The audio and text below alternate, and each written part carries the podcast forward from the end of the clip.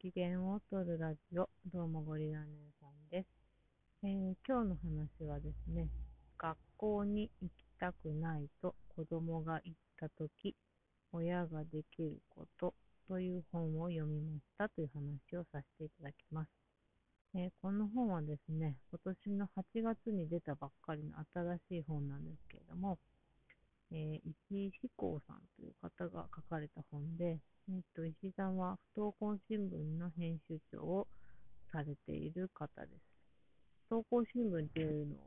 皆さんご存知でしょうか？私は名前は知ってて、まあ、ちょこちょこ読んだりとかも、記事によっては読んでいたと思うんですけど、そこまでこう、まあ、愛読してるというか、こういう感じではないんですが、まあ、ちょっとその不登校にフォーカスした専門誌ですね。それをこうやっている方ということです。えー、っとですね、まあこれを読んだきっかけっていうのはやっぱりまあ小堀1が不登校であるということなんですけど、なんか分かりやすい内容のものがあるといいなというか、どうしたらいいかなっていうのが、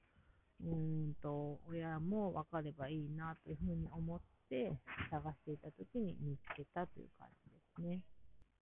でですね、まあ、読んでみて一番に思ったのは、まあ、同居に向けて、同居再開をするということに向けて、差し当たって、まあ、夫にも読んでもらいたいなというふうに感じました。えっと、まあ、夫と話をしてて、やっぱ子供の話になると、やっぱりその小堀一が不登校であるということについて結構まあ、心配をしている。で、まあ、不安にも思っていると。この先本当に大丈夫なんだろうかっていうことも思っているだろうなっていう言葉を時々発するというか、まあ、話をしている流れの中で、うん、まあそうなんだろうなっていうふうに思うようなことを言ったりとかするので、まあ、安心材料の一つとして、これを読んでもらった方が、まあ、その同居再開してから、その家族関係、親子関係がよりスムーズにいくんじゃないかなというふうに思いました。でまあ、その理由として、まあ、そのこのね、学校に行きたくないと子供がいたとき親ができることってことなんですけど、まあ、子供の学校に行かないって言ったこの心の内とか、まあ、言動行動に対して、まあ、どういう意味が含まれているのかとか、どうしてそういうふうなになるのかとか、あとまあ親がどう対応したらいいのかってことがまあより具体的に書いてあるということですね。でまあ、ページを読み進めていくと、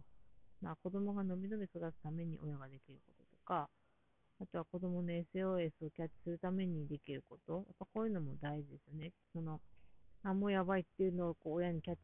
してもらえるかしてもらえないかっていうところで子供もだいぶ変わってくると思うし、親も親であの時キャッチできなかったっていう風になってくると、やっぱりその後で後悔してもしきれないっていうことになりかねないので、まあ、そこも大事だなと思いますね。あとはまあ子供がその実際に学校に行かないという選択をした後にできることというか、まあ、学校に行っていない時にまあできることっていうのとかも書かれてますね。まあなんかその辺をこうざっくりというか、まあざーっと全部読んで、まあそうして一人の人間として、その不登校な、この子自身を尊重するっていうことですね。見守っていく。で、まあそういう状態であっても、コミュニケーションを取り続けるっていうのが、まあ、親としての役割かなというふうに感じました。で、あとはですね、特に、うんと、対談があるんですけど、あの東大の保育の専門、あの、E テレの子育て系の番組にも出てる塩見先生、塩見ゆきさんだったかなとか、あとはドワンゴ N 校の、あの、川上さんとの対談も、あの、書かれてるんですけど、やっぱなんかそういうのを読んでいくと、こう不登校について親のネガティブとか不安な印象とか心配な部分とかを取り除いて、まあ、こう子供に対して希望が持てるというか、可能性の見える、うん、大丈夫っていうふうにこう背中を押してもらえるような対談であるなと。そういうのもこう明確なデータとか、まあ、出てるっていうのもあるし、まあ、いろんなね、そういう子育ての専門家、まあ、プロとか、ね、そういう高校についても、そういうものを立ち上げてみて、実際にやってらっしゃる方の、うん、話なので、やっぱなんかそういうのを読んでいくと、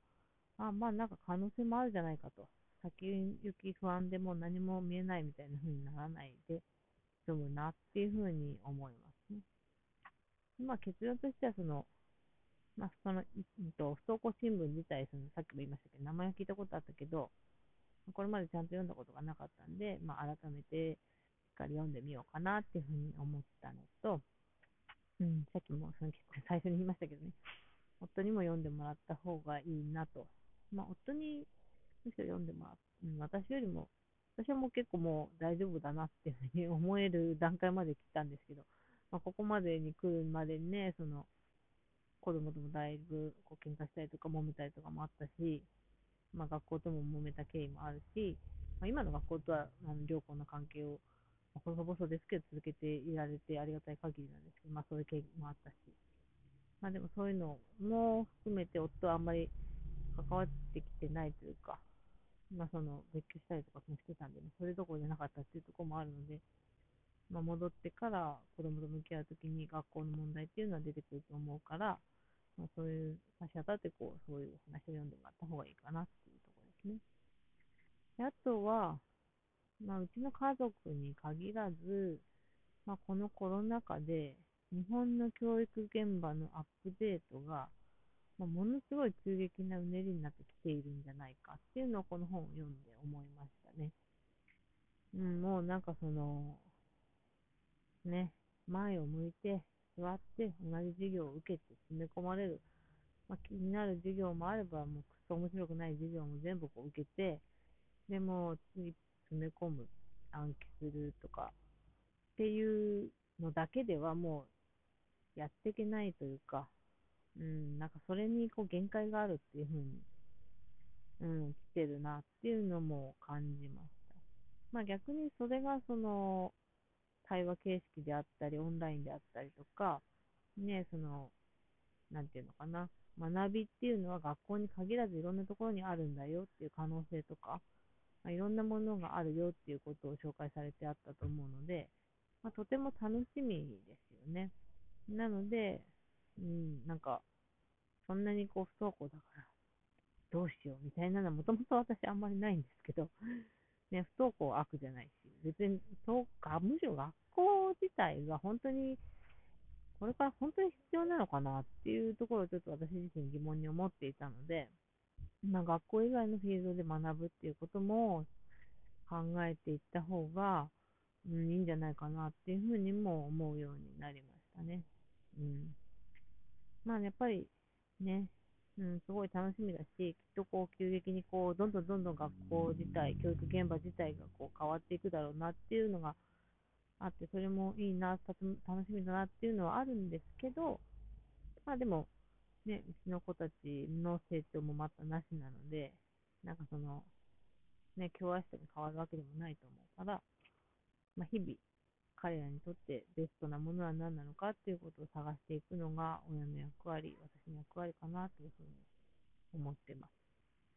まあ、うんと、まあ、まずはその、なんていうのかな。やっぱ家族関係ですよね。夫婦関係もそうだし、親子関係もそうだし、それぞれの関係もそうだし、うん、そこをもう一度きちんと再構築していく。そこが良い関係であれば、不登校だろうが何だろうが、きっとこう子供たちは自分で自分の人生をより良いものにしていこうという気力が湧いてくると思いますので、